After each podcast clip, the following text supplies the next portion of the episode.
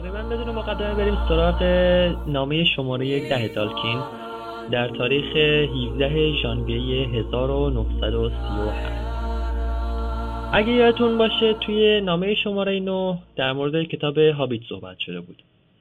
توی این نامه درسته متن اصلی مال کتاب هابیت نیست ولی به هابیت می‌رسه.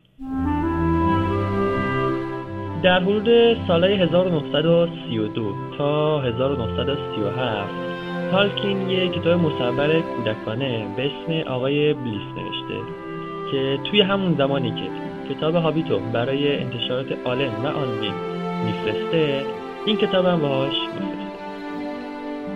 انتشارات میگه که خوشحال میشه این کتاب رو چاپ بکنه و فقط از تالکین درخواست می‌کنه که نقاشی با رنگ کمتر براشون بفرسته. و خب می‌دونیم اون زمان هم چاپ به این راحتی نبوده دیگه. برای همین سختی خودشو داشته و مجبور بودن نقاشی رو با دستگاه چاپ اون زمان هماهنگ بکنن.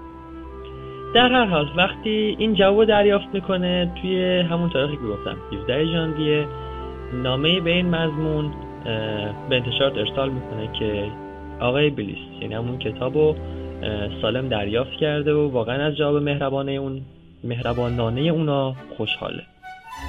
خود تالکین توی نامه میگه که مثل همیشه استرس نقاشی نداره. ولی اگه انتشارات همینا رو می‌خواد و با این نقاشی ها راضیه پس سعیش رو می‌کنه برای که نقاشی ها رو دوباره بازسازی بکنه. جوری که برای چاپ راحت تر باشه. و بازم گفته ممنون میشه اگه چند تا نکته و پیشنهاد رو در مورد همین ساده سازی و روشاش بهش بدن که کارش سریعتر و بهتر انجام بشه. بازم گفته که ولی ممکنه کم کارش دیر بشه چون توی یه بخش تحقیقاتی به علاوه شغل اصلیش داره کار می‌کنه و بخش زیادی یادش می‌گرفته. البته گفته کارش کم کم داره سبکتر میشه و وقتای آزادتری هم خواهد داشت. حالا یکم از نامه که بریم جلوتر میگه که درسته با طرحهای هابیت موافقت شده و خیلی خوشحاله. ولی نظریاتی در مورد کجاها باشن که مثلا قصد داشته نقشه ترور به صورت تا خورده توی فصل وقتی اولین بار بهش اشاره میشه اونجا قرار داشته باشه. مثل چیزی که توی انتهای کتاب بازگشت شاه برای شجرانای هابیتا می‌بینیم ایسی مثل اون تقریبا. و جاشم که گفتم یا مثلا طراحی خونه بیلبو. که صفحه آخر باشه. یا اون نقاشی از سیاه پیشه که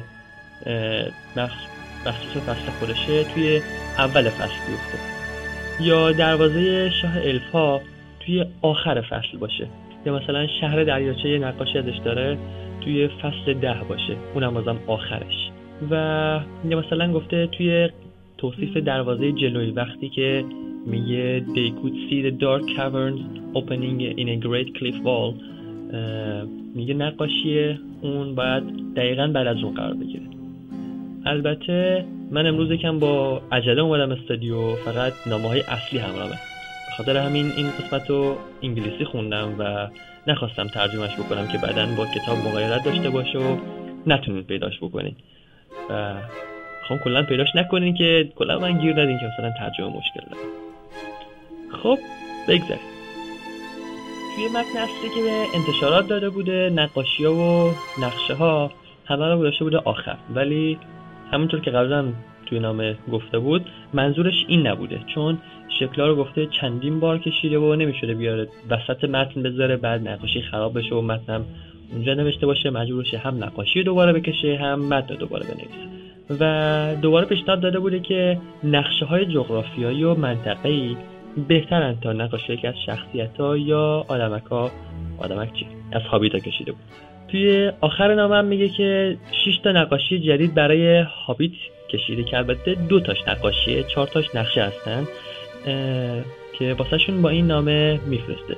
و البته گفته که به خاطر اینکه دیر اینا رو فرستاده و اصلا توی برنامه نبوده فرستادن اینا اگه همش رو برگردونن یا بعضش رو برگردونن اصلا ناراحت نمیشه. و به این خاطر که توی برنامه نبود این فرستادن ها و امکان داشتم چاپ هم نشن کلا نقاشی ها رو سیاسفید فرستاده بوده البته نقاشی جدیدی نبودن و یه جور بازسازی بودن برای بهتر شدن نقاشی قبلی که فرستاده بوده خب اینم از نامه شماره ده تالکین